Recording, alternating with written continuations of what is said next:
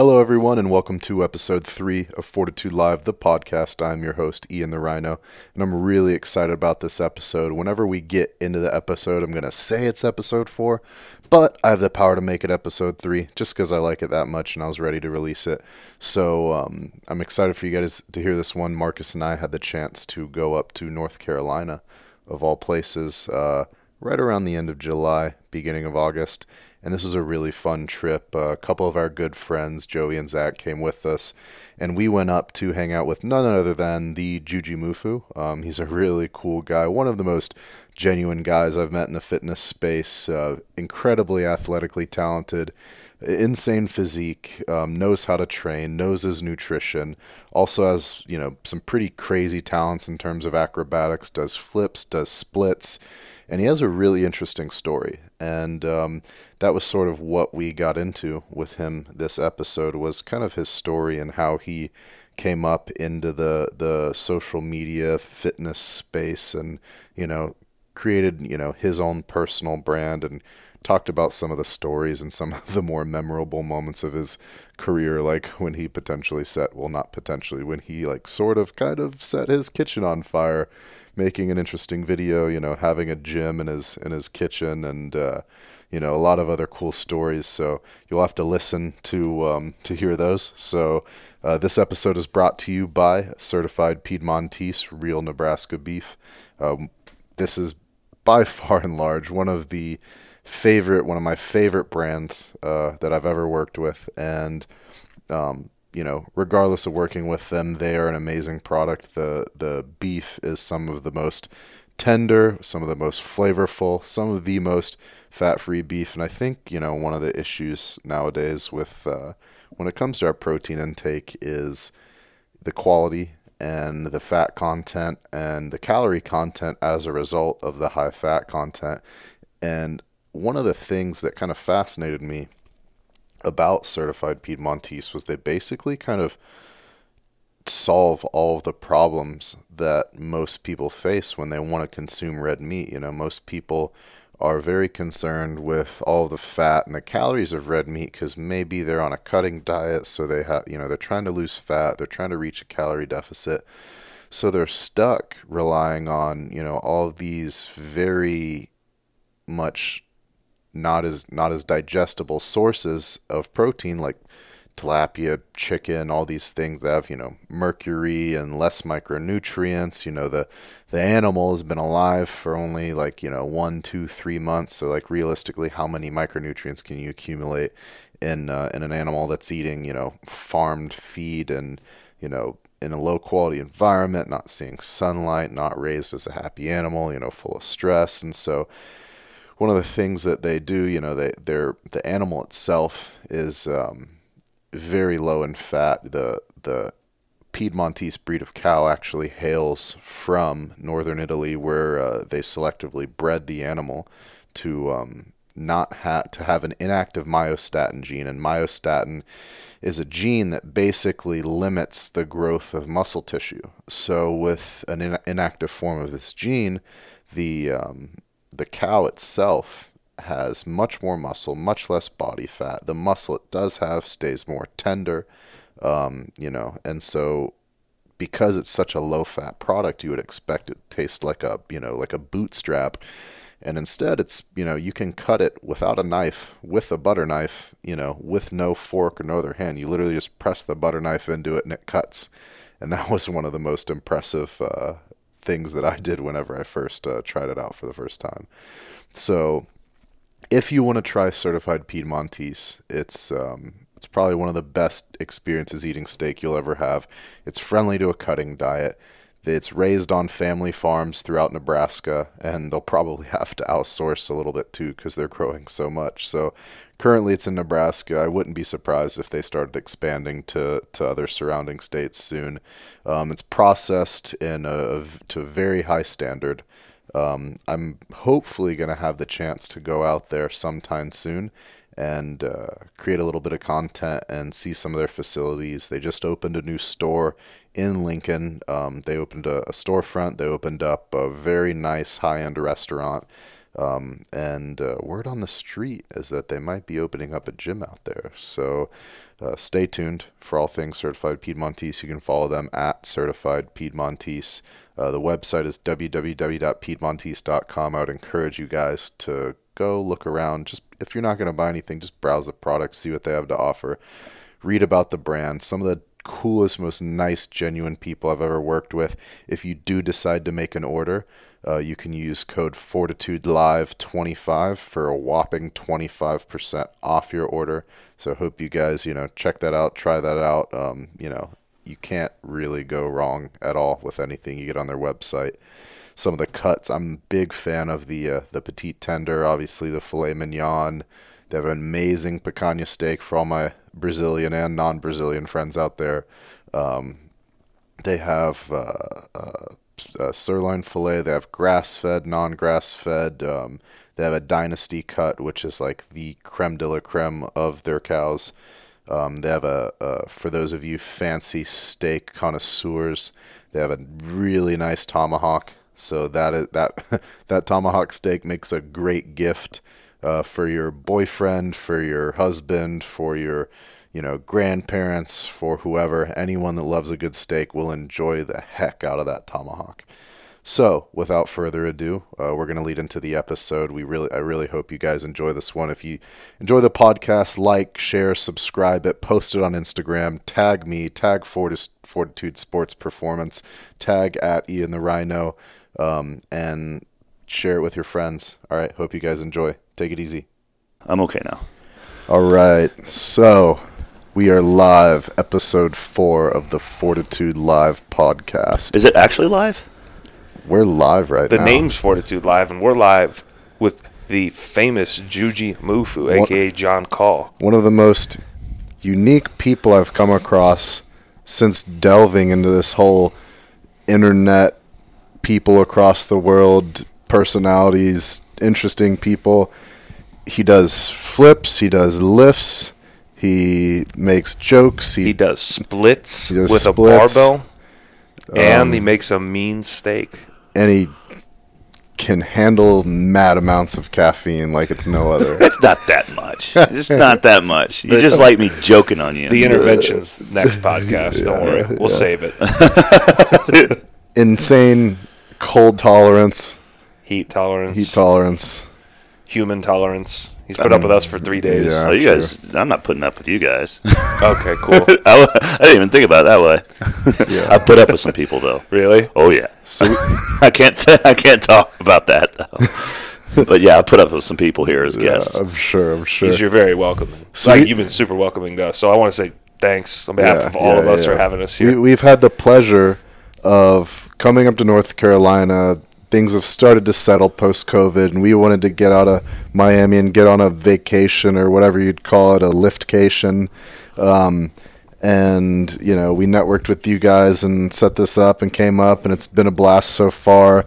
Day one, we maxed our deadlifts and made tons of gains and did hypertrophy workouts and feeder workouts and ice baths and I forgot we did a basement workout. and, and, Yeah. and yesterday we proved that we were fitter than children and some in some instances in other instances I, dude, I don't think I passed. In I some think he ins- gave me a participation award. in some instances we were we were forced to look inwardly at ourselves as athletes and question if we need to do more sit-ups in our lives or Or running. or- The sit-up test was it was pretty surprising, guys. We did the uh, presidential fitness test for what a fifth grader would have to do to pass. Uh, mile run, sit and reach, shuttle run, pull-ups, curl-ups. I think that was it. Yeah. Those- yeah for curl-ups is the new age pr- that's the progressive politically correct term for sit-ups I wonder why they would change that. Curl up makes no sense. That's what we used to call it back in school. really. We used to call them curl-ups. Yeah. I've back in the heard south. that. I think it's a southeastern thing. yeah, we grew up. In Tal- uh, they called it sit-ups in Tallahassee. and this Yeah, bo- but Florida's different. Florida's not the south. Flor- people don't even think Florida's part of the United States anymore. People think that's like the bastard Yeah. steps. of Florida this whole and country. Texas are going to annex. They're just like, please kick them out. We'll take like Puerto Rico or basically something. their own country. But yeah, and the, the fact that there's no push-ups on the test kind of bothers my OCD. It's like it's like having five red things and a blue thing right next to it. It's like it kind of just gives you that that itch that you can't scratch. You know. Yeah. You ever? Yeah. Anyways, so yeah, we did that. It was great, and then we did some strongman lifts today, and some Yeah. more. Got a mad pump and measured it. for time in, Yeah. a, in a barn. Saw how much blood we could manipulate with our lats and pecs, and met some cats, and Who won today? By the way, The the what? you won. Uh, Juji won. I won. Unanimous, consent, like and everything. I knew the trick. Yeah, I don't know why you guys did. you- Uh, the trick to getting the biggest chest pump is also to pump the back, and I saw everyone else pumping their back too. But I don't know why it worked better for me. yeah, I don't know. You're just a pro. okay, I think because I'll take it. I think because you had the least amount of body fat, and we had the most amount of body fat, and it's not like blood's going into body fat.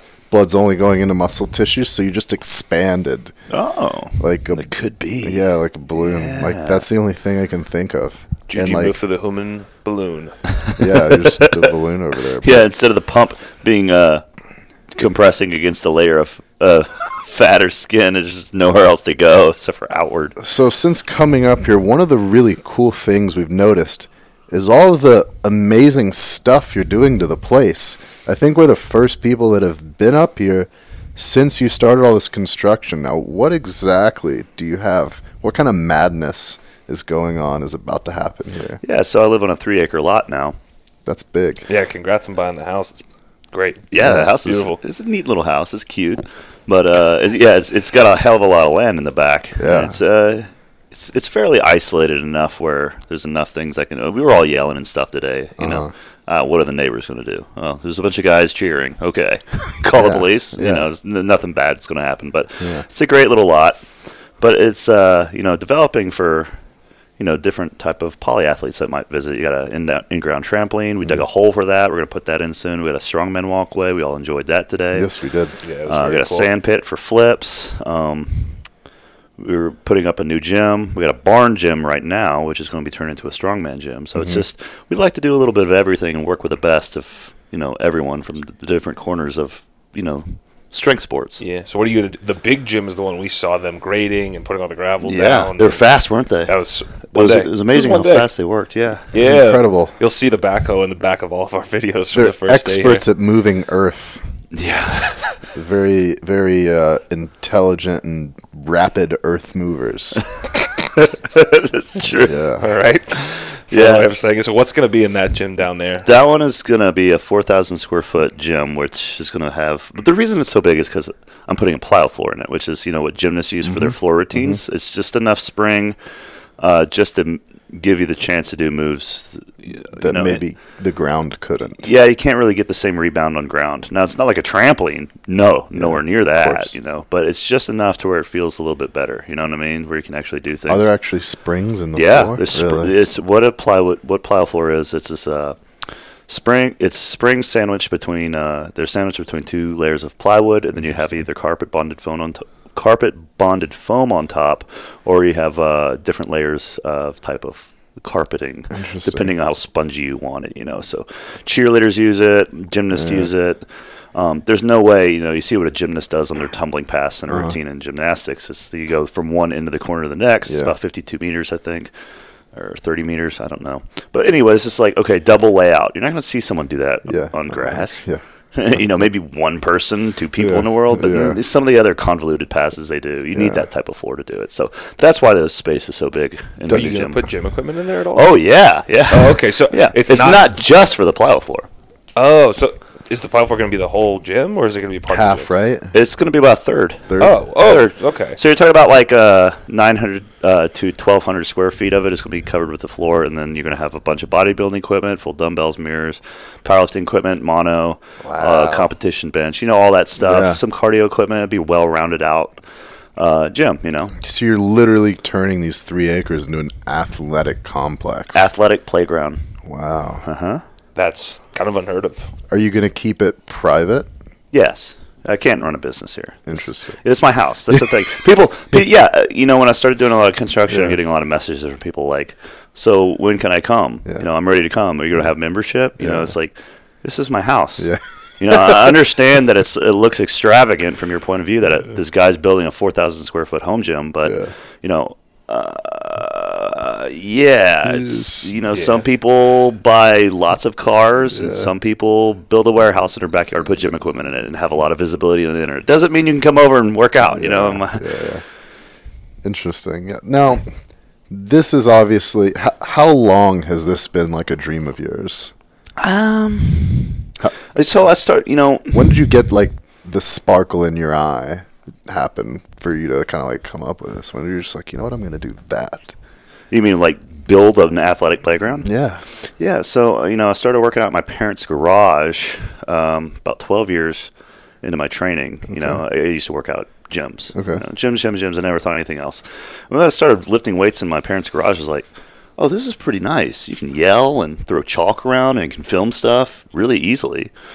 And then we moved to an apartment. I got a dining room apartment gym. You know, I turned our dining room that. into a I gym. remember that. It was 150 square foot. Yeah.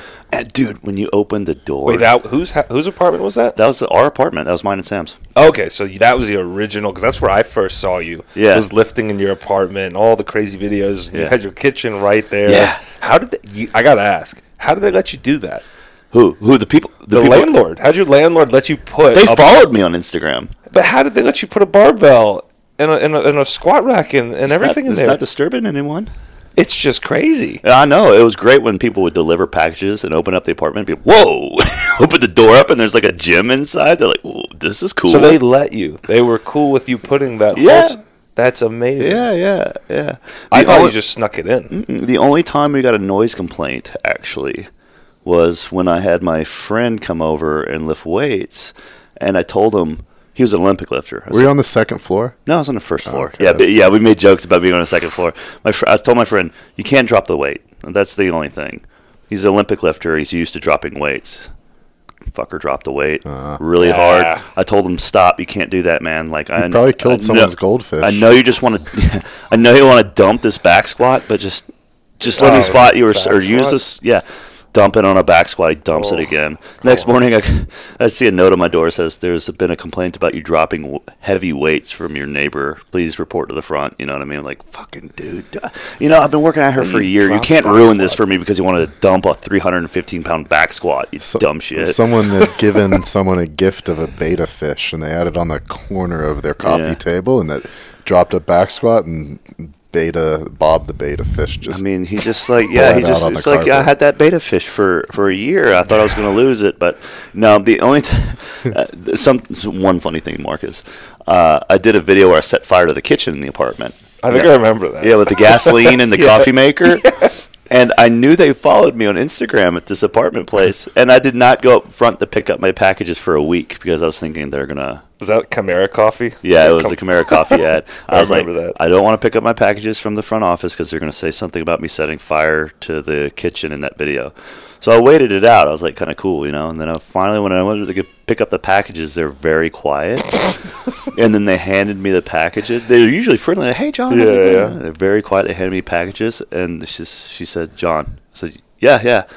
You know we follow you on Instagram, right? I said, yeah, yeah, no. She says, be careful. That's all she said. It's like, thank you. Uh, let me go, please. yeah, as I never set fire to it again, but was it an accident or was it on purpose? It was on purpose for a video, bro.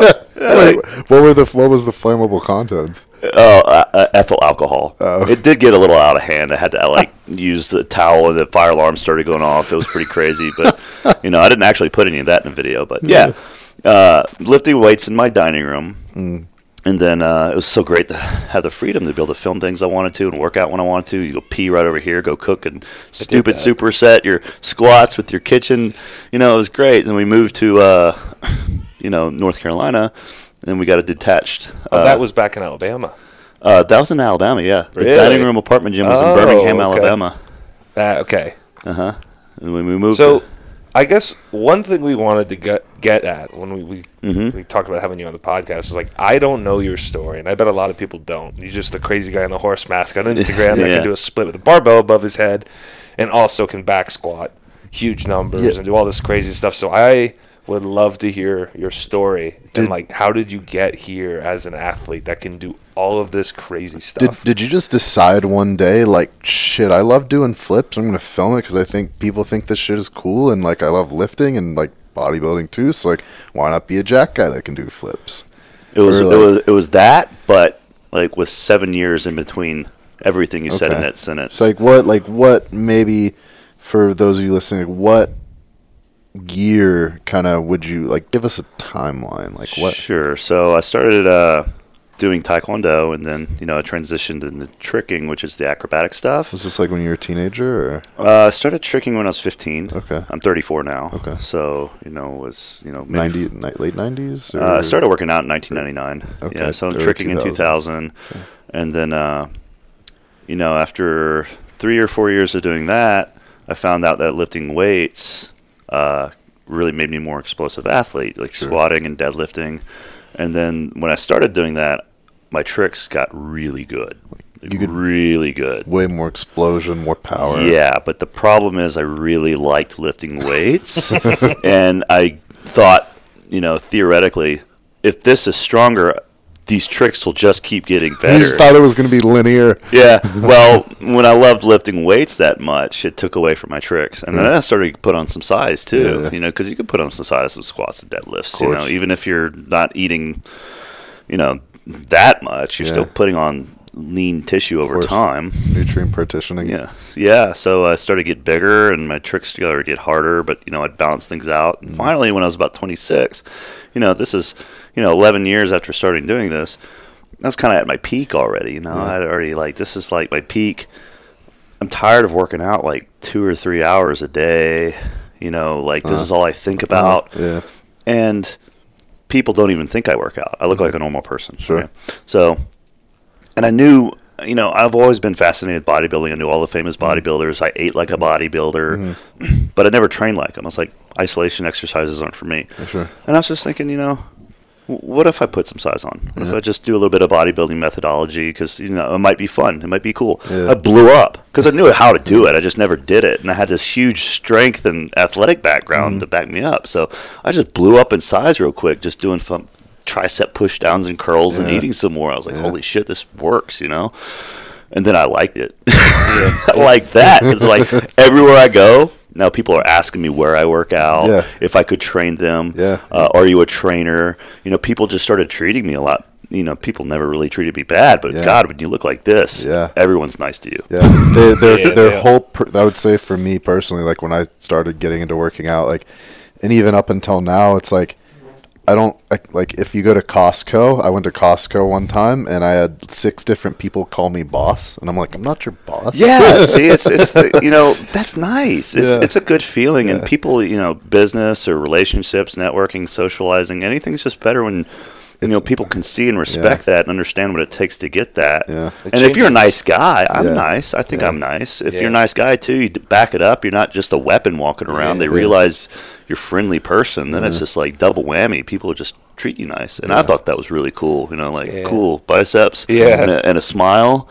You know, anyone's going to be nice to you. it changes the social dynamic in every interaction in your life in this very weird way. And especially, I mean, I'm a rather large dude now, Yeah. and I wasn't that way years ago when I started lifting. And I, How, how I big were you back in? Like, give us how big were you like a few years back, Marcus? so I started working out when I was 15. I'm 28 now, and I probably started in like 170s back then. I just I was like a little anxious, skinny, insecure, pudgy kid with long red hair, Uh-huh.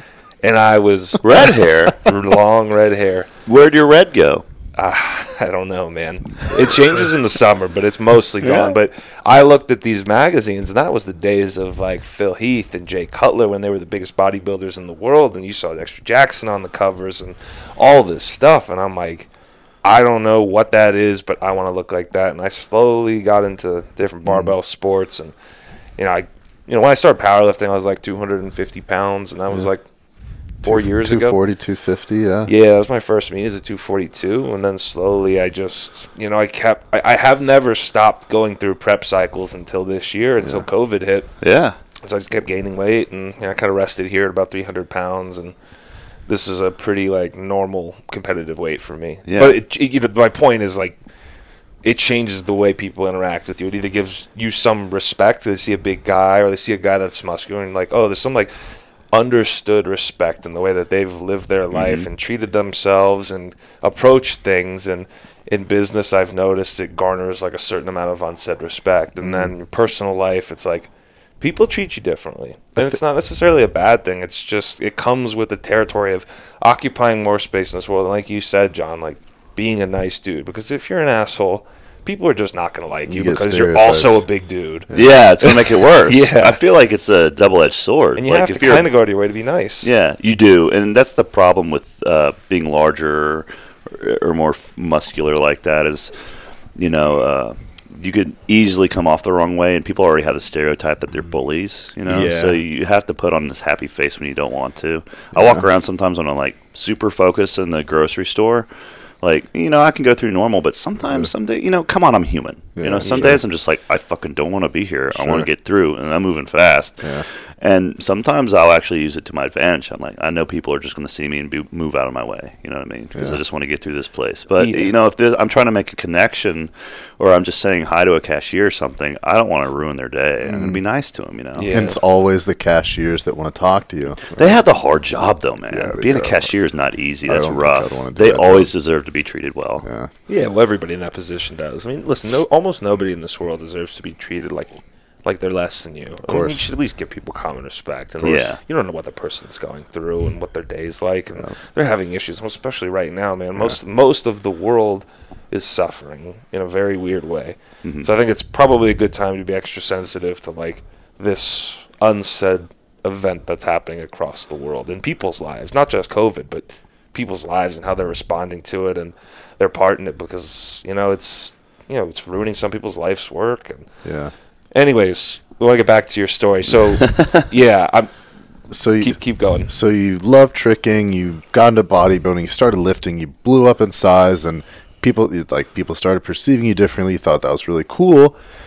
At what point did you say? Did you say like, "Damn, this is pretty cool. I'm gonna start making videos and stuff about this. I'm gonna make a website." Like, Man, I've been I've had a web, website since 2002. really? Yeah, I was making videos back then. That's the thing, though. 2002 Yeah, dude, I was posting videos online since then. So I owned an, uh, a tricking community, a forum with 10,000 members. This is before YouTube, Facebook, any of that ever existed.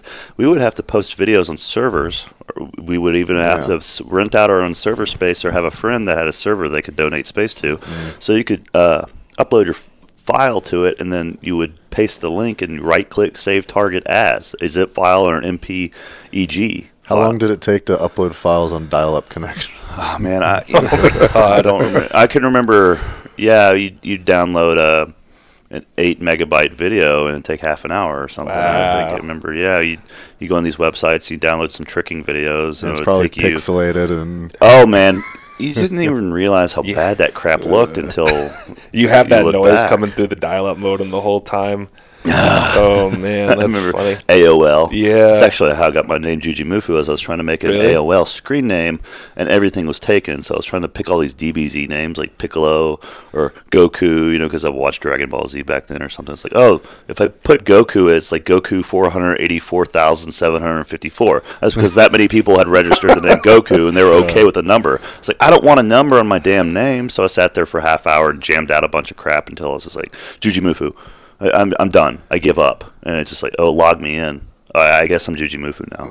You know, I started using that name, opened a website with that name, but Really? yeah. So I was posting videos back then, and that's one of the primary motivators for me since the very beginning. Was you know, originally I got a video camera to film my tricks because that's the, that's training you need video feedback. you know, weightlifting and, and bodybuilding. You know, I'm not taking anything away from it, mm-hmm. but you just don't need the video feedback as mm-hmm. much as you do when you do flips and stuff. Yeah. You need to see what you it's look more like. dynamic. Yeah, but you know, also when you get that footage, you share it. Yeah, yeah. You're like, Yeah. yo, Yeah. Yo, dude, I check it out. did this crazy thing they're not gonna uh, believe yeah. you I just you. made this cool video with music, and it's got this cool metal track to it. It's like a montage of like all these moves I've been doing this summer. You know, I got better. Whoa, whoa, whoa, whoa, whoa! Is this nuclear summer? That's yeah, it was that type of stuff. Those type of videos. You know, that was back in 2010. Me and Antoine. I literally remember that was. I think that was the first time I saw you guys do anything. Was when I went. I, it was a CrossFit gym actually, but it was more of like a bodybuilding CrossFit gym, Mm-hmm. if that exists, like a cross between the two. It was just a bunch of dudes like lifting weights, pumping iron, like yeah, like drink beer, whatever. And one of my buddies, they brought up this video and they're like, yo, you haven't seen that? And I'm like, no, I'm, I'm like 20, 21. This is like eight or nine years ago. It was probably like 2011 or uh-huh. 2012. And they're like, go show them Nuclear Summer. And I, I saw it. And it's like you guys doing flips in the field. And like Antoine has the gas mask on. And then someone's doing pull ups and blood's coming out of your Yeah. mouth. And I'm like, this is the most in, like ridiculous but awesome thing that I've like that I've seen in like a long time. And uh, and I was like, and then from then, like I knew you guys were.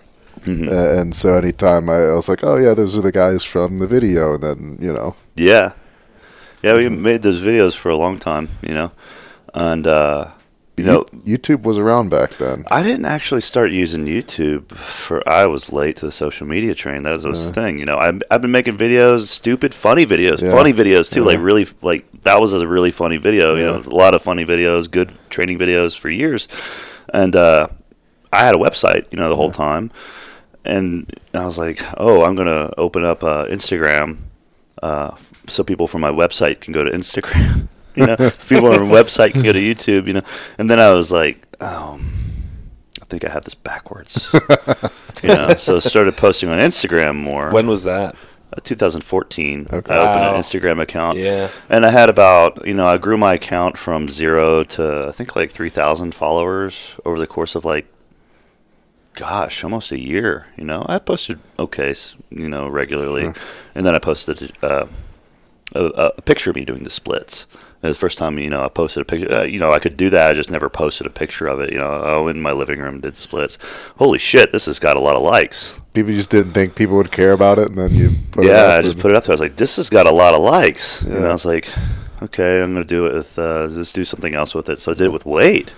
You know, I, I did it with plates in my hand. I did a video of me like with these weight plates in my hand. Were you on the ground doing and it? I was in the chairs. Oh, oh, the chairs. Okay. That video performed really well. I was like, oh shit, there's people like this. Okay. so then I was like, I'm going to one up it again. So I got in the next video, like two weeks later after my groin had recovered, because the shit's hard on your body. It's like maxing out on a lift, you know? Yeah, yeah, yeah. Uh, two weeks later, I do it with a one dumbbell over my head that's like 75 pounds. Oh you know, one handed dumbbell, chair split. That video did really well. Like, Yeah. even it's like that was the top performing video. I just kept one upping myself. I was like, okay. Two weeks later, I did it with a barbell with 100 pounds, and then it went viral, and that was it. That was the start of it all. How Yeah. fast did you grow from that video? So I went from like you know three thousand to a couple more thousand followers pretty quick with the Uh-huh. new chair split videos, and then that video I got like thirty thousand followers in one day.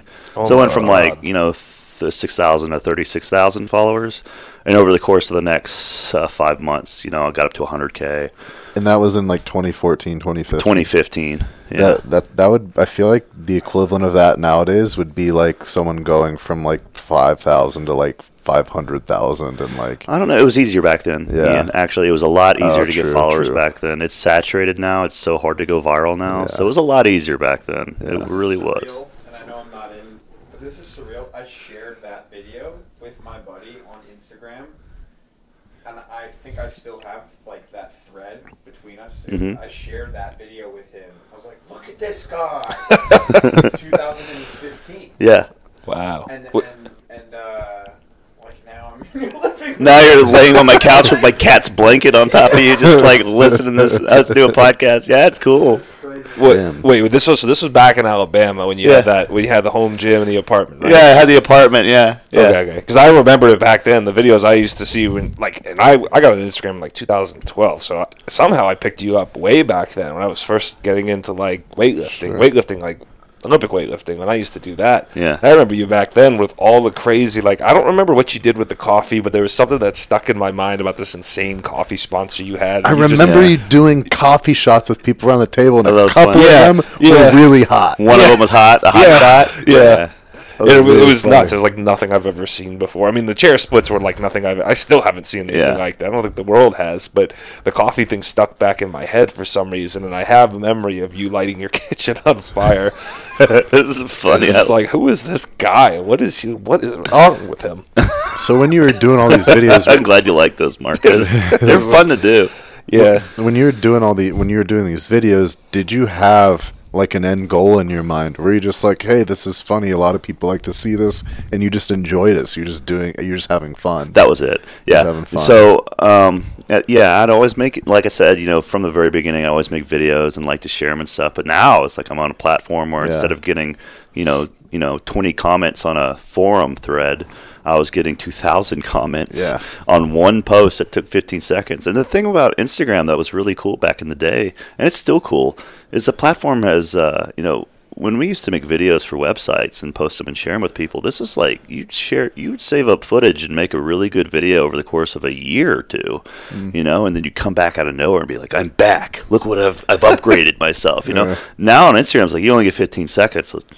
Shit, I, I guess I can do something real quick. I'll just set fire to this thing, and then you know it's like instant gratification. It was addicting. Like, Yeah. oh, you only have to post like a, a quick clip or something. Yeah. Okay, and, you know it was easy for me because I came from making really hard long edits to like okay these really short versions of the same type of shit that I like to make to amuse myself with to get a rise out of So- people. You know. Was that that was like the genesis? You wanted to amuse yourself, right? Like Yeah. you just thought this shit was hilarious. Yeah, it's just like, oh, this is, you know, that's that's part of the reason I did the chair split video to begin with. Was I had the, when I had the idea to, do, I don't know why I didn't think to do it with a barbell mm-hmm. before I thought to do it with plates and a dumbbell or something. Like- like, when I thought to do it with a barbell, it's like, oh wait, I've never seen someone do this. Uh. I have to do this before anyone else does this. This is very important. So I raced to recover my groin real quick and, and got it all set up. And like within a week, I had done the video. I was like, I have to do this before because I didn't want to be someone beat me to the idea. Like, what if they saw your video and got the idea and then Anything could happen. Yeah, I was like, gosh, you know. And a lot of the funny videos I come up with like, I'd never seen that. I don't want someone else to do it before me. You know, maybe they have, but That's pretty bold, though. Like, What? think about somebody putting themselves out there like that. Like, I'm going to put myself in a chair with a barbell over my head and do a split. Like, that's unheard of. yeah, Like, so that's, I mean, it's just cool to see the creativity that comes out of you. And, like, now what you and Tom do is, like, every new video, I'm just blown away by how creative it is. And, like, that's where it came from, is you just wanted to entertain yourself. So, Yeah. so, so this whole time you're making all these videos, you're having fun. Are you? You're probably working along with that, right? Yeah, like you're having yeah. to balance life and your Mhm. training and all this sort of thing. At what point did you say, "Whoa, like I could actually start making money from this"? Yeah, that's a good question. I, I mean, Like, was there a the, the first thing I got was a coffee sponsorship. They're like it was three hundred dollars a month Yeah. for three feed posts a month. Uh-huh. You know, so and then I was like, oh, okay, I'm actually making money doing this. Yeah. And then a Fit Expo picked me up. Is like, we'll pay you five hundred dollars for a weekend if you come here. I'd wear myself out ragged, picking people up and doing stunts all weekend. I was like an animal in a cage for like five hundred bucks. But still, to me, I was like, that was a lot of money back then. Yeah, I was sure. like, oh wow, you know, like I'm actually making money doing this now because this this is something I was already doing Yeah. for my whole life. This is something I would be doing anyway. If I lost uh, all my income from this now, Yeah. I would still be doing it. Sure. You know, it'd be a different frequency and, and amount Yeah. to to what you see now. But I- this is something I'm going to do anyway. Yeah. You know, so um, when I things kept going, and then I was like, I'm going to open a web store, uh, a web store, and uh, make a flexibility book. You know, because I've been working on that. I want to write a flexibility book. I worked on it for a couple of years. Um, got in contact with a guy that made a pair of pants I really liked. We rebranded them as my own Juji pants. So I had like a few things in my product line as well. And then when I launched the web store and announced the product, it was the first time on Instagram I ever announced anything that was my own product. You know, mm-hmm. so at the time I had like 500, 600,000 followers. And I was like, oh, this is the first time I'm like launching something that's Those mine. are, those are the stretchy pants you still. yeah, Okay. I still sell them. They're great pants. Are those the original pants? Yeah, So it's the f- they just got it right from the get go. yeah. That's unbelievable. That's yeah, unbelievable. we haven't changed anything except for colors, you know, for new color drops. But uh, yeah, when I launched it, I made more money in uh, one week than I did in my entire year at my job. Wow. That- I mean, I was like, oh shit, Yeah. this worked. That was your that was your oh shit moment. Yeah, and I kept working my job because I liked my job. I what enjoyed did you it. do, by the way? I was a biotech manager. So uh, I worked for a biotech company that made uh, lab equipment that automated uh, liquid dispensing operations. So Okay. basically, it's like a microplate, 96, 348 wells. You know, I'm just talking to sound smart, I guess. But You sound basi- very smart. Yeah, basically, is we just made automation equipment for liquid dispensing equipment for labs. So, are you an engineer by trade, or No, no. Uh, uh, you know, when I graduated college, I had a biology degree with a minor in Ah. chemistry, and I thought I was going to get a lab job. But when I put my resume out in the big pool of things, a few months later, I got contacted by a company that made equipment for lab technicians. So I didn't even think about that side of it. I was like, oh, oh, I could be with an equipment company and industry instead of the actual person using the equipment. So that's what I did. You know, I was, uh, you know, as a technical manager for a biotech And company. you used to make videos at your job, didn't you? yeah, yeah, yeah. So I remember those. Mhm. That's hilarious. Yeah. I, I, I was like, how does he get away with this stuff? He's on the job. They didn't know who I was, man. They didn't know anything about me until America's Got Talent. And then I walked into work one day and everyone's quiet around me. And then Dolores, the human resources, said, "You know, we all saw you on TV, John. Everyone's looking at you on your on their computers in their office right now." I was like, "Okay, this is very awkward now." you're like, "Yeah, you're Clark Kent. wow. Like, so now, now we know who you are." did they see all the videos you were posting at work? they started to go down the rabbit hole. Oh, they started no. to Google image uh, and Google the name Jujimufu because they had never heard that word before.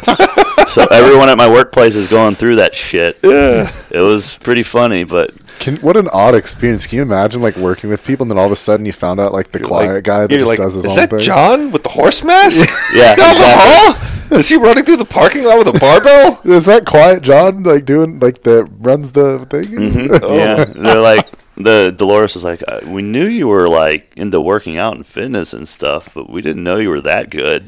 How did you get on America's Got Talent? I, I you know, it was actually pretty easy. They f- just called me on the phone. I was like, "How'd you get my number?" You know, like, "Yeah, we were America's Got Talent scouting. We want you to uh, skip national tryouts and just go straight to judging auditions, which is like." You know, that's like skipping a lot of the steps to Yeah. get down to the first 200 people, Yeah. two or 300 people. All we want you to do is just send us a, a, a what you might do in a routine.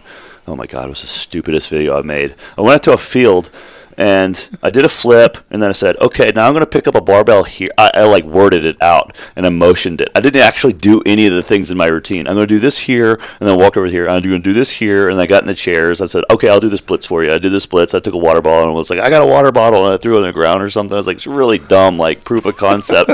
and I sent it to the scout. He's like, "We love it! Oh, we love it! You're coming to Pasadena." so I'm going to Pasadena in like April 2016 and do America's Got Talent, and I got down to the judge cuts, which is 80 people left in the season, and then I got eliminated at that round. You know, Really? yeah, it was pretty rough. Uh, we'll pass on that story, but not because uh, uh, I did a poor job, but because no one knows how hard it is to be a talent on an audition show. the way Really? they treat you. Oh my god, dude. So they weren't they weren't like kind of respectful. It's like you? being in detention in school for seven days straight. And then you have to do your routine, warm up for it at 7 p.m., and they keep telling you to stay warm until 3 in the morning. Oh my! Oh, what? Yeah, can you imagine Why doing that a film at 3 powerlifting meet? You got it. You got a PR and deadlift. 7 o'clock. Get ready, Marcus. Get ready. Get ready. Get ready. Get ready. 7 o'clock. Okay, Marcus, you're, you're, you get pushed down. And they keep doing this until 3 a.m. Seven thirty comes around and I'm at home in bed. I was the point. last person to compete that night. They Come told me to start getting warmed up at seven. My routine was fucking hard, oh, dude. Oh. My routine was like one of the hardest routines I could come up with. And they told me to stay warmed up for it. And for what? How, how many hours is that? I don't know. You had to been exhausted. I was dead. and pissed. I was dead, dude. Yeah. I still did the hardest parts. I just tripped on a chair in my routine, you know? It's like, Yeah. I got back up and just finished it off. I was like, yeah, of course I'm not going to go to the next round. Damn. Hours. You know? That sucks. Uh, yeah, it was a rough experience. But you know, it was funny. After America's Got Talent, I would walk into a gas station in like the country, and some old dude would go, "Oh, I saw you on TV.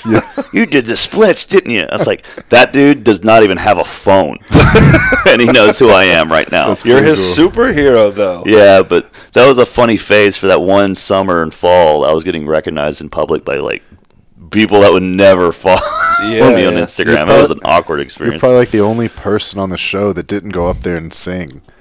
oh yeah, yeah. like the, every, I feel like those shows, it's just a new person singing or playing an instrument. Yeah, it's like, is this a singing show or a talent show anymore? I don't know, but I've never watched it in my life. I I wouldn't. think I don't think I've had cable for like the last I, ten years.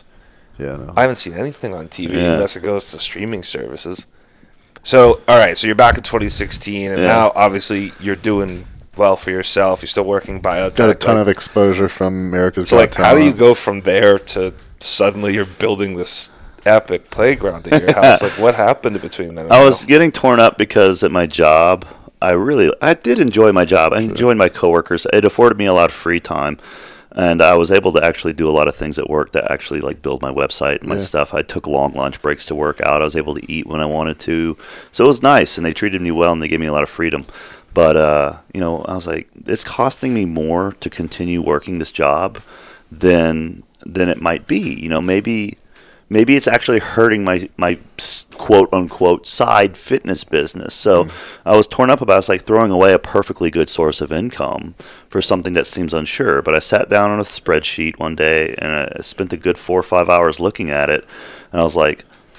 It makes no sense to continue working my day job at this point. Like it is actually costing me money because it's what you could have been putting into Yes. your thing and what you Yeah. were projecting. And, and it was true, you know. And I, you know, I quit, and most people are like, "Oh, you're going to be nervous for a while after you quit your job." I was very nervous until I handed in the paper to resign. Right afterwards, I was like, "Oh, it's the best decision ever!" Like immediately, I felt better. interesting. You know, it was a little different from what per- usually people tell you their story about quitting their job. And then, you know, and then I'm done. And then 2017, you know, it just so happens that Tom contacted me uh-huh. Like four days after I quit my job out of the blue. I hadn't talked to him in like five years. Really? And he was a filmmaker in New York and uh, working with you know people that made films. He's like, hey, uh, you know, I noticed you're doing really well on Instagram, and I noticed you're trying to post YouTube videos because I was posting three YouTube videos a week for like five months there. It's like I think you could take your YouTube to the next level. I think we can work together. And you know, he came and visited, and then that's that. We've been doing it since then as well. So me and him working on the YouTube, me continuing the Instagram, and then rounding out my product line on my on my website, and just you get weird opportunities from brands, and now we got new sponsors, and you know, just building up over time, continuing. So that's just been that's been kind of the grind of the last three or four years is just Mhm. building your accounts and Yeah. making content and Yeah. making cool videos and hmm you. I think so. During this time, you've probably met and networked and collaborated with quite a bit of people and met some really interesting people. Do you have any like who are, who would you say like your top two or three trips or collaborations or like people you've met would be like what like interesting stories Oh my gosh. because I know you have some. I mean, I mean, we- we've worked with like sixty different people. Uh. I could go in my basement and get the pictures out because we took a picture. We took your picture today, you and Yeah. Marcus's. Every person that's come and visited us, we take a picture, and I haven't forgotten anyone. If I did forget someone when they came back, I took it then. You know, if they came back, which they did. So, ah, so many people. Just they're so weird. Just all these different athletes. Sam, you're looking at me from the other room. Uh, you just have to make eye contact with me. She probably wants to jump in on this conversation because Sam has to, you know, when we host people, she gets to experience these people as well. Sure. so she's probably got her She own. probably has some. She's experienced all these stories. It's just, uh, it's weird. They're all so different. You, you know, some of these fitness people, like, you think it'd be very similar, and there's some similarities, but there's still some things between them that it's just like that's really different. How does this person So- even work? Yeah. So what set? All right. So here's a maybe this is a different question. Yeah, What- may, maybe ask me the question a different way. Yeah. What sets apart somebody that you enjoy having at your house? Because really, this is like from our time here. I can tell you, this is a really intimate experience. You just let Mhm. people into your home. That's a really special thing, right? So like, Yeah. your home is where you film content now. It's where you do everything. So what sets apart somebody that comes here and you're like, man, I really enjoyed our time with those people or that guy or that woman, like as opposed to somebody and you're like, I don't know if I'll have that person here again. I don't know if Yeah. I enjoyed that. you know, it's pro- it would be different for anyone. Uh, but based on my personality, you know, I have my own preferences, of course. You know, I'm very routine based, and I have, you know, certain things I like to do, a certain rhythm to the day. I like it when people come here and they're fired up to get work done, make content, because that's fun. It's not like, oh, let's just do a bunch of work. You know, what we did today, Farmers Carries, was fun. I really enjoyed that. That's technically work, though. Yeah. You know, I like it when people are like, all right, let's do it. And they're going out and they're getting things ready with us, not just sitting on their phone on the couch. So they're moving, you know, they're here to, to do what, what we thought we would do. Because we'd had a lot of guests that would just come here and you had to drag them from one room to the next. They just like pulling teeth to get them to move. I'm Sure. like, this is weird. Um, you know, we have a lot of guests that just don't do their dishes. They don't say thank you when you feed them. I, I try to, you know, be a good host because I want to. The my reasoning is I honestly wasn't expecting that. I, I didn't know Yeah. what to expect, but that was that was really nice and like You guys super- kept offering us food, and I'm Yeah. like, I oh need my to keep- god, this is unbelievable. as selfish as selfish as it sounds, I need to keep you fed because if you're not fed and you don't feel rested and you're not cool off, you're not hydrated, you're gonna feel like shit and you're not gonna be able to do things. That makes sense. You know, Yeah. that's basically it. Yeah, you know, if you can't do things, no one's having fun. I Well, want you to have fun. I I want you did to not expect things. that. So like, I know you're just thinking. Thank you guys, Yeah, both of you, of so much yeah. for everything that we've been here because it was that was really cool. And the Yeah. sprouts, top notch. Did you try the sprouts? Yeah, I think we emptied you guys out. And you gave us a whole like I, I think we both eat the same exact what you do back at Yeah. home. So now I have a Yeah. whole new way to make every meal with Yeah. all those seasonings and the Yeah. amino acids you gave us. It was Yeah. really cool. It's really cool stuff. Yeah, it's fun. But yeah, you guys have been great guests. Like you, you clean your dishes, you're moving things. Um, uh, Marcus, one thing I saw about you. This is going to sound strange, but at one point you said I need to do work, and you got on your laptop, and I was like, perfect. He's got his own shit going on. For a second, I can disconnect and go into the other room and take care of something. Because we have some guests that are just like they will follow you like a dog, one room to the next. And if this is like a four or five day collab where you where you're here for like four or five days in a row, Yeah. and you don't have anything else going on other than mm-hmm. following, walking behind me, and just talking to me about stuff, mm-hmm. it's gonna drive me nuts, man. Yeah. Like, can you just back off for a Yeah, second yeah, and just sure. like take? I mean, I know we're here for a while, but Yeah. I like that kind of like that variety of Yeah. okay, this guy's over here for a second, I'm over here for a second, Yeah. we're back together, we're fed, Yeah. we're doing work, we're checking in with one each other. All right, you know, it's it's good experience. Just you know, I, I know it's Yeah, I have plenty of things to try and keep up. with. This is for me and my main businesses back home. Like I've never been busier in my whole life. I but think we're all managing businesses right now. yeah, yeah. So and it's fun to talk about that Yeah. with people who are doing things like that. Some guests we get are just straight up strictly athletes.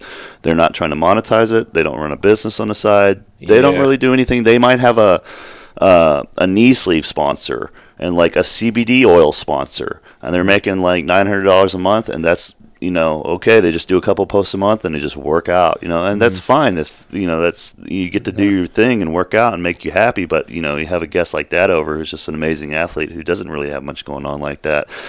They are just kind of like Sometimes You know, like there. sometimes to be an athlete, you kind of have to keep those all those responsibilities like kind of pushed away. Otherwise, like then not being an athlete can't be your focus as much. I. I agree with you too. Yeah, sometimes I think, man, if I wasn't running this business and didn't have these other things going on, I could be a lot better athlete.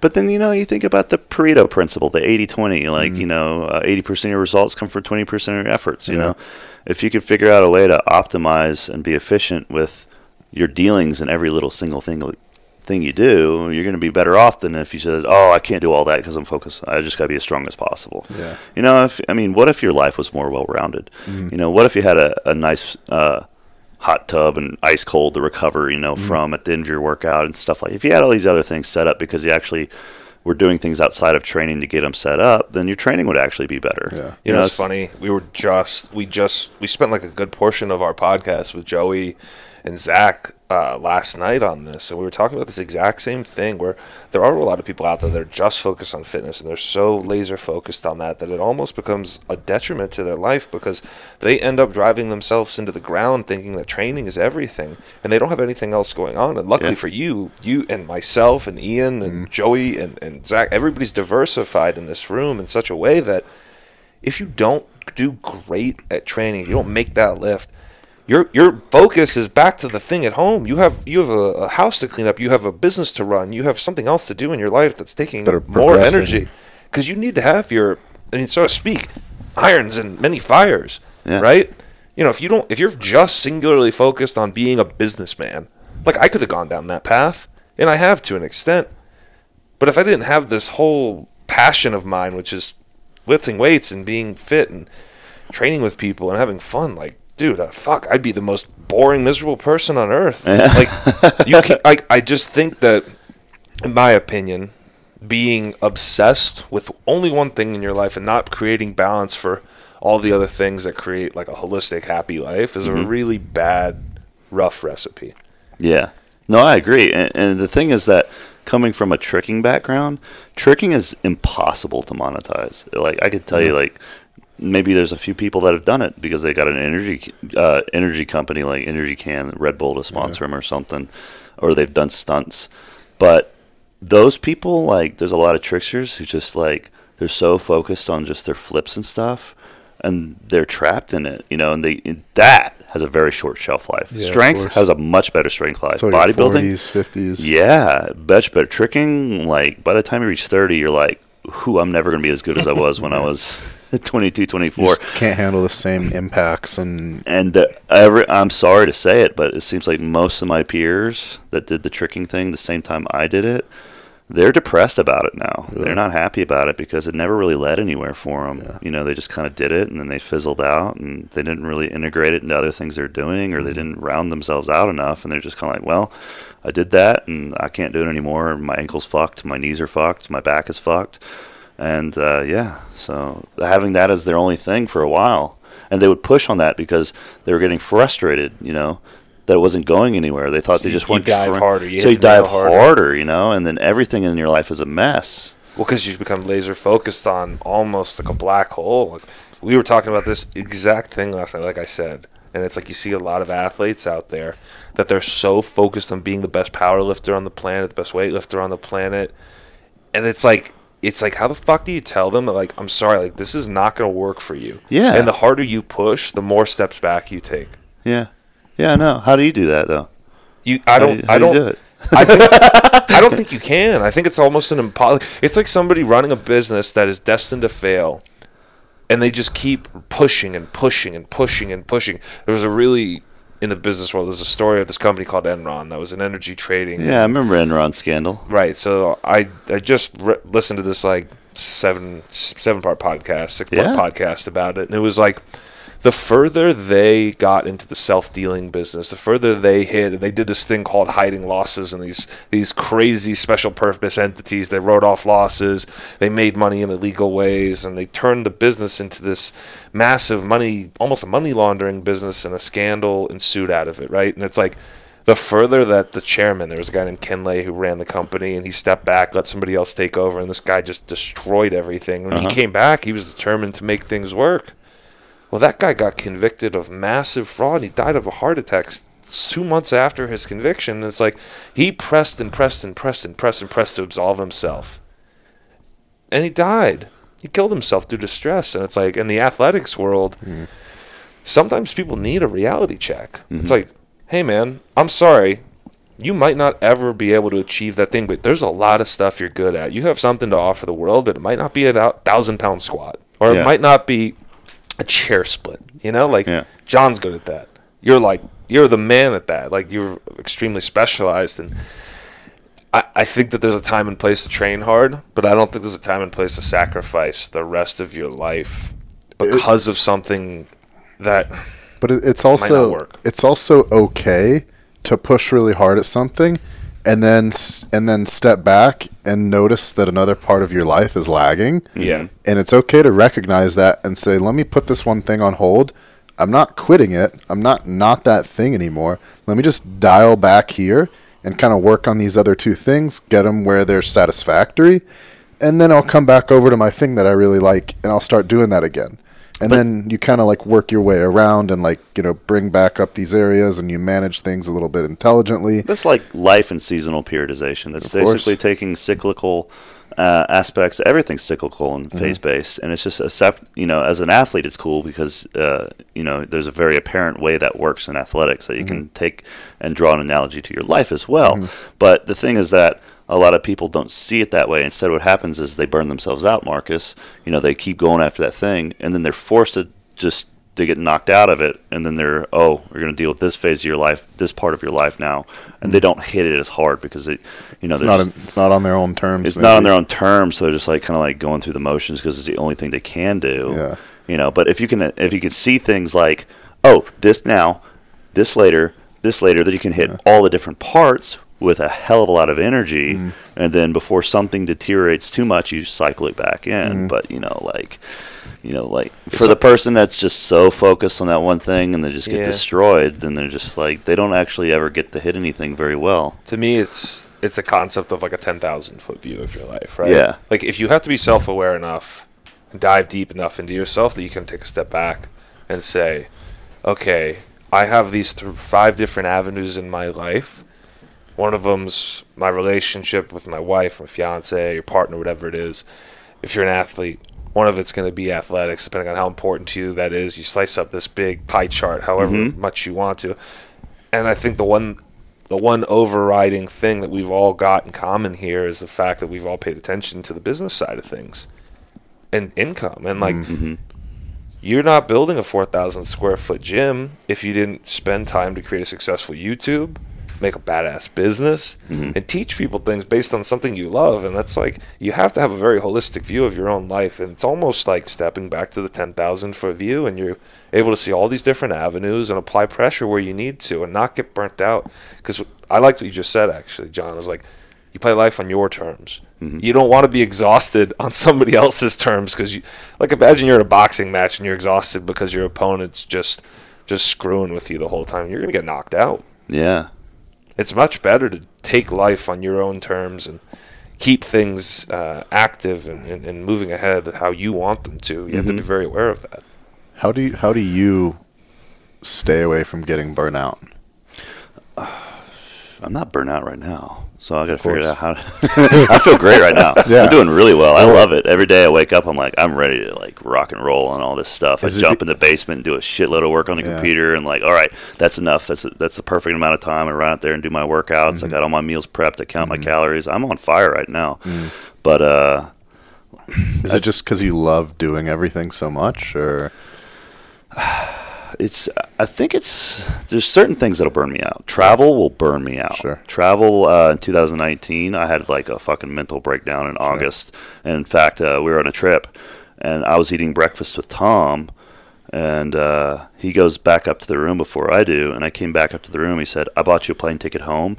Go get an Uber to the airport right now." I said, "What happened?" I said, "You're fucked up." I was like. You're not yourself right now. I was like, yeah, you said I'm- this to Tom? no, this is what he's telling Oh, me. I was okay. like, I was just impressed that he could actually. I wasn't trying to. I wasn't saying anything. I wasn't complaining to He him. could I- he could read me. He just read me, and he was right. I was like messed up inside. I was like, I don't know what I'm doing. I'm hurt. I'm injured. We're one day we're doing uh, strongman. The next day we're doing arm wrestling. The next day we're doing flips at a gymnastics gym. The next day we're going to do a bodybuilding workout. I'm like, I'm a shitty athlete at all these things right now because I haven't been home and doing my routine and getting Yeah. my foundation of like getting my eating right and Sleep and sleeping and it's just like I and we were just traveling like every other week for like 8 months. So yeah, Marcus, that would burn me out.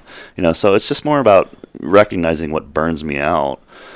And sometimes it's like am I just being weak here? Am I just can I get better at this? But there's certain things after enough time you just keep doing them. It's like Travel is really exhausting. Draws man. from it's Yeah. like yeah, that That's one for me. it's like tough. there's there's only so good I can get at this. Mm-hmm. Like I understand like I can do this much, but I have to know where I'm at. It's not mm-hmm. like you're being weak because you're not training nine hours a day. It's mm-hmm. because you know your limits. You know, I know my limits on travel now. It's like I could travel about this much and I'm okay. Sounds like you're very in tune with your routine and lifestyle and like what your body needs to kind of perform at its best. Yeah. Like you know how m- how much food you need to eat. You know your training volume and your, your nutrition really well.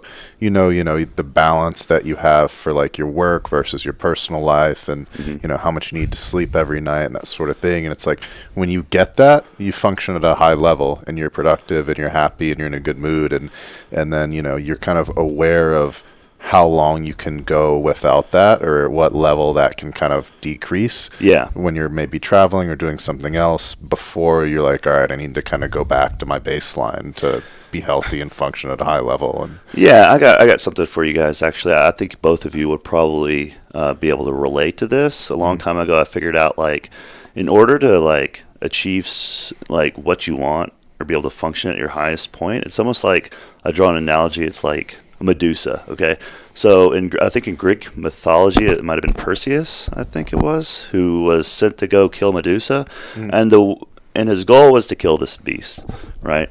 But he couldn't look at her. clash of the titans Right. Yeah. He could not look at her. He had to use a mirror to see her to shoot her. So it's kind of like, in order to achieve his goal, he had to not focus on his goal. Mm. He had to focus somewhere else, and hmm. then he got his goal somehow hmm. by chance. So it's like, you know, maybe my goal is to be able to do well, have a good writing session for my next program I'm writing, make good videos, and have creative thoughts and feel good.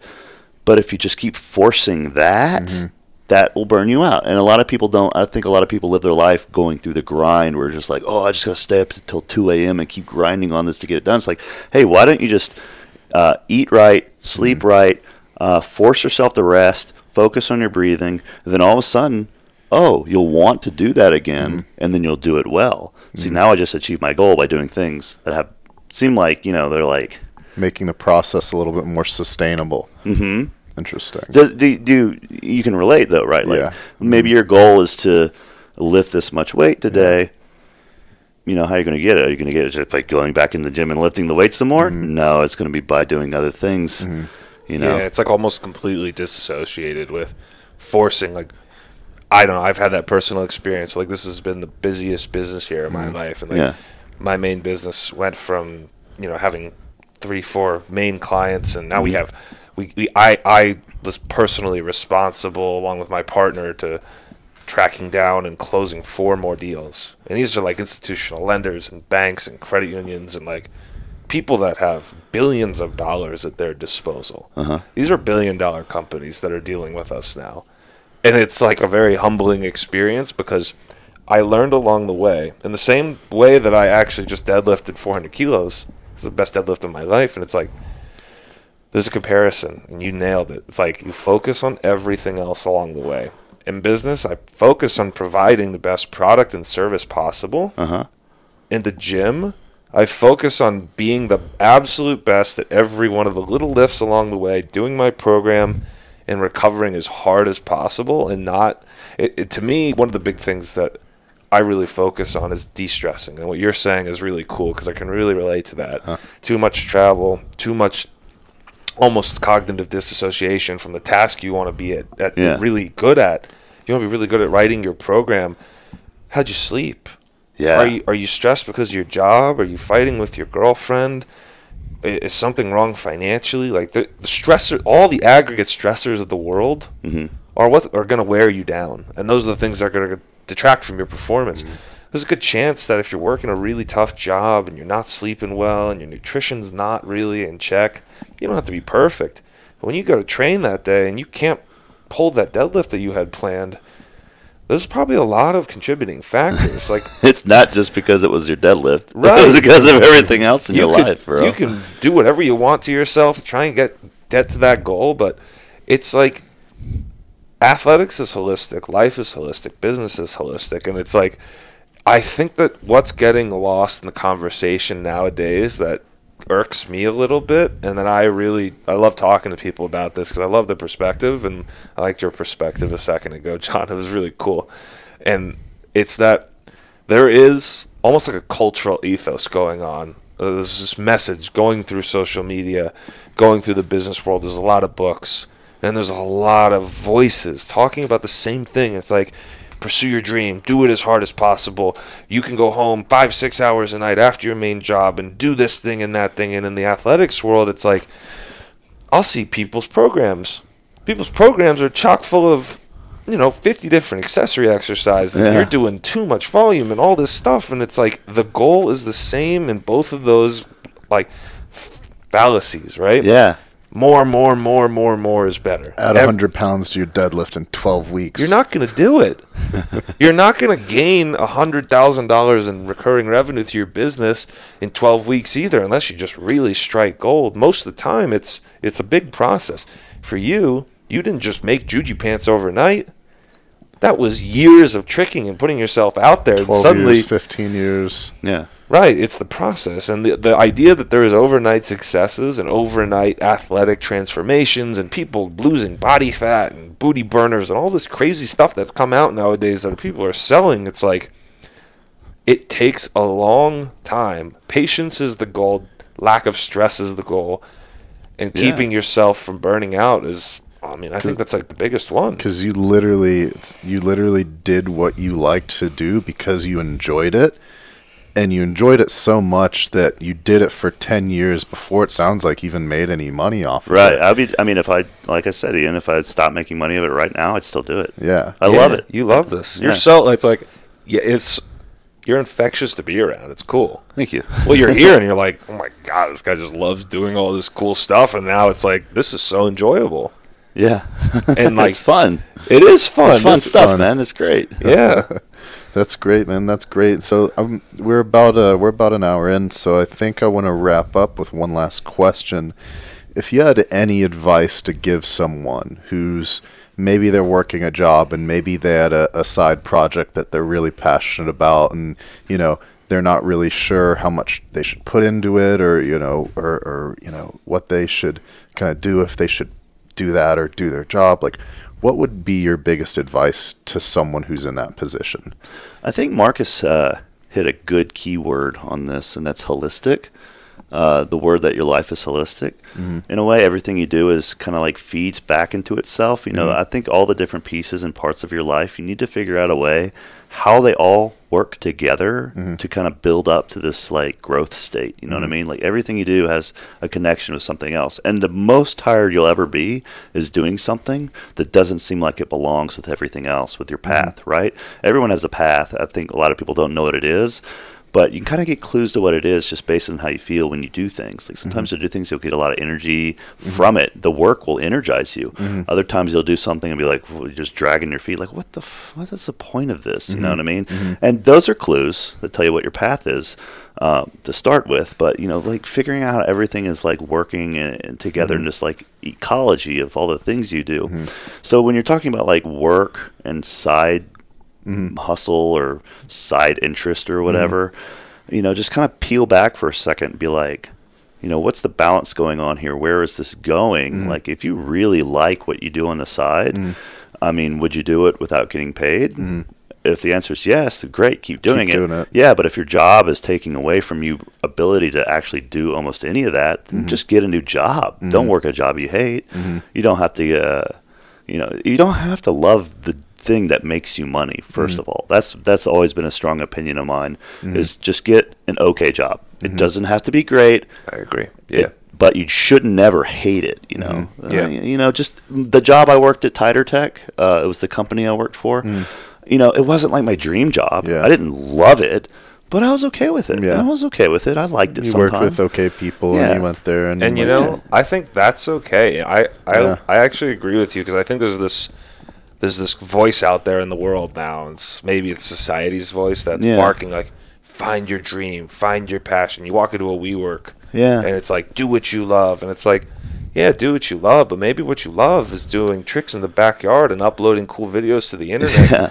that doesn't mean you're going to make money on it right away and like, if you do really cool and if not there's nothing wrong with working for Titer Tech Right, exactly. It's Or- okay to have a normal job. Yeah. you know, a job that you're just okay with. You don't have to love your job, but not you- everybody's life is a yacht and a helicopter and a private yeah, jet Not everyone makes money doing the thing that they absolutely love. And the thing is that when you do start doing the thing that you absolutely love, it can be hard sometimes. Mm-hmm. Like uh, you know, yeah, for myself, making content and videos and mm-hmm. posting on stories and mm-hmm. and whatever. It's sometimes like can be challenging. I don't want to fucking do this today, mm-hmm. but I have to because in order to get it to run in a way where it actually brings in the income at this point, I have to do more than I want to. But that's okay because if there's anything that I want to do that much of, it would be this. Mm-hmm. And it doesn't always have to be that way because I do get my rest breaks. You know, I do get my time to recharge because that's when I do my best work is when I come back refreshed, you know? Yeah. So yeah, I mean, my biggest advice for anyone that's kind of like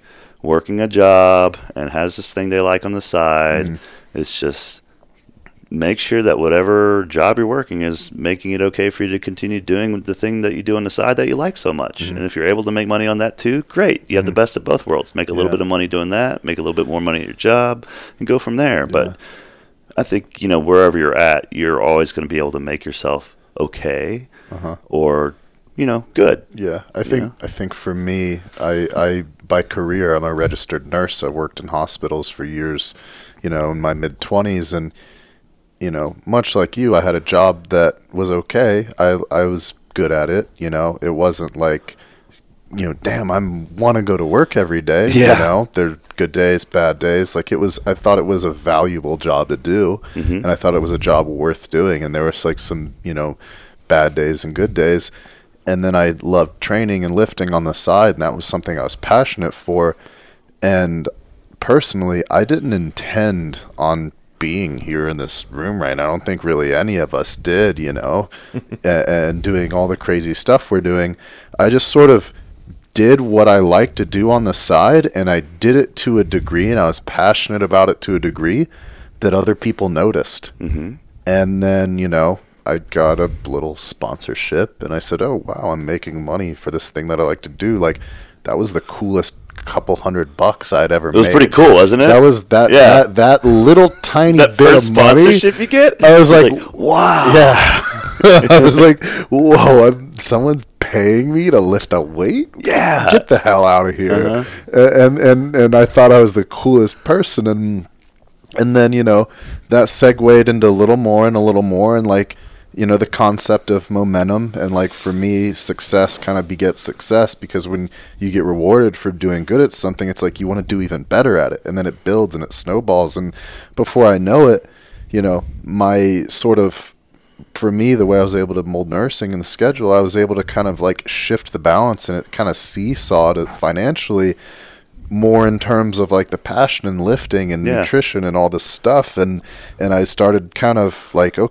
did the same evaluation that you did like damn am I am I losing money by not doing more of this and Yeah. doing this thing? And it's just like and it almost seemed like I wasn't trying to make it happen. It's almost like it kind of happened on its own mm-hmm. just be just as a nature of me being passionate for something. And then I find myself like you know trying to keep up with my nursing license because now I'm running a, a business right now that that is um, you know centered around this thing that I wasn't even planning on that I was going to be doing right now. And, and it's such a interesting experience and it's kind of you know it's it's it's, it's interesting and it's exciting. And and it's crazy because like who out of any of us could have said 10 years ago that we planned on that we'd be doing this thing that you'd be you know lifting almost 900 pounds or that i'd never thought i'd run my own business or Yeah. you know you're building an, an athlete's playground with you know all kinds of crazy implements and stuff mm-hmm. and it's just it's it's a it's a crazy like it, it, life's crazy man life's a crazy freaking journey um, but yeah with that um, i'll go we'll go ahead and wrap up this podcast so juji thank you so much for having us out it was a pleasure and i think i speak for all of us when i say we can't wait for things to be complete so we can come back and do I'll have a lot of new cool toys when you guys come back. I I have. oh marcus go ahead throw If we come there. back, please don't make me run a mile again. I didn't make you run the mile, and you didn't uh, run it. You well, walked it. it was still tough. All right, um, my my cat will be here waiting for you next time you next come back. next Sputnik, time you're my man. Sputnik love my cat indoor cat Sputnik loves Marcus. next Yeah, time we've, if- we've got a good thing going. Maybe fun to get maybe if you have a foam pit we'll make him backflip into the foam I'll do that. I'll do that. Doing that. You know what? Maybe I'll just bring better shoes next time because I tried to do that in Sabo deadlift shoes that are made in Russia, and they are completely unforgiving. There is nothing nice to your feet about those yeah shoes. that was insane Oh no, they'll hurt your feet, the bottoms of them, if you jump on them. oh wait Yeah. Oh yeah. one last thing juji plug your instagram your youtube all that Yeah, Instagram slash Jujimufu, J U J I M U F U. Uh, YouTube slash Jujimufu, J U J I M U F U. And my website, jujimufu.com, which is also spelled the same way. what all kinds of stuff do you have on there I sell the world's best selection of smelling salts, which is ammonia based stuffed compounds for, Ah. you know, ah, yeah. we've had many we had many experiences with It that is This no is- joke. Oh, they're fun. It's fun. It's a lot of fun stuff. It's good for all ath- It's good for most athletes, all strength athletes for the most part. Mm, Uh, if you're a uh, high diver, uh, I don't know if I'd recommend it. or uh, I could think maybe like an archery. I would love It'd to probably not help you with that, but it's going to help you lift a lot of weight and do some flips and stuff. definitely not a musician I would love to see a poker player just sponsored by Ah. take and a he's bunch at of Ah. And he's at a tournament. He's just geeked out. He's just crying over there, like looking. I'm all in. Yeah, it's like, oh, bad idea. You didn't even look at your cards. Yeah, and then I also sell uh, programs, uh, books, and uh, a pair of pants that sell very well. Which I got to give you a pair, Marcus. I'm I've been looking forward to that for so long. Mhm. They have an ammonia inhalant pocket on the front. Actually, there's a small pocket I put on the front that's offset from the crotch For a little cap. for two ampules, exactly two ampules. It was spec'd to fit two ampules. The reason I put it, serious? no, no, I'm serious. It's also good for putting your wedding ring in. But Uh, uh, the I pocket, have one wa- yet. I, I had the pocket placed there because I put an ammonia inhalant in my back pocket on a pair of workout pants one time and sat on it, and it felt like my butt got stung by a bee. and so I was like, I want an ammonia inhalant pocket in these pants, but I know where it's not going to go because you're going to sit down. Which area of your body is not going to get touched? Usually your crotch. Hmm. You know, no, it's right there offset. It looks pretty good. It's a small I can keep all sorts of cool stuff in there. yeah, rings and drugs and drugs. You know, small pills. You know. I don't I don't know what you're talking about. I'll keep my vitamin C capsules in there. Okay. Fish oils. Fish Right. oils, yeah, Or Oh, vitamin D. It's gonna be real fun when you forget that they're in there and throw them in the wash. Just Or your, dissolve your cat comes and starts trying to snick and Nah. Ian's probably gonna keep like little like Ziploc pouches of like liver in there, or Yeah. dried kidney, or something, Yeah. or like a cow heart, or sacrificial goat head. Will it be the sacrificial goat head pouch? And with that, point. I think we're gonna wrap this up. Thank you so much Thanks for having everybody. us. Thank you for having us. Thank you everybody for tuning in. Um, that is episode four. Adios, guys.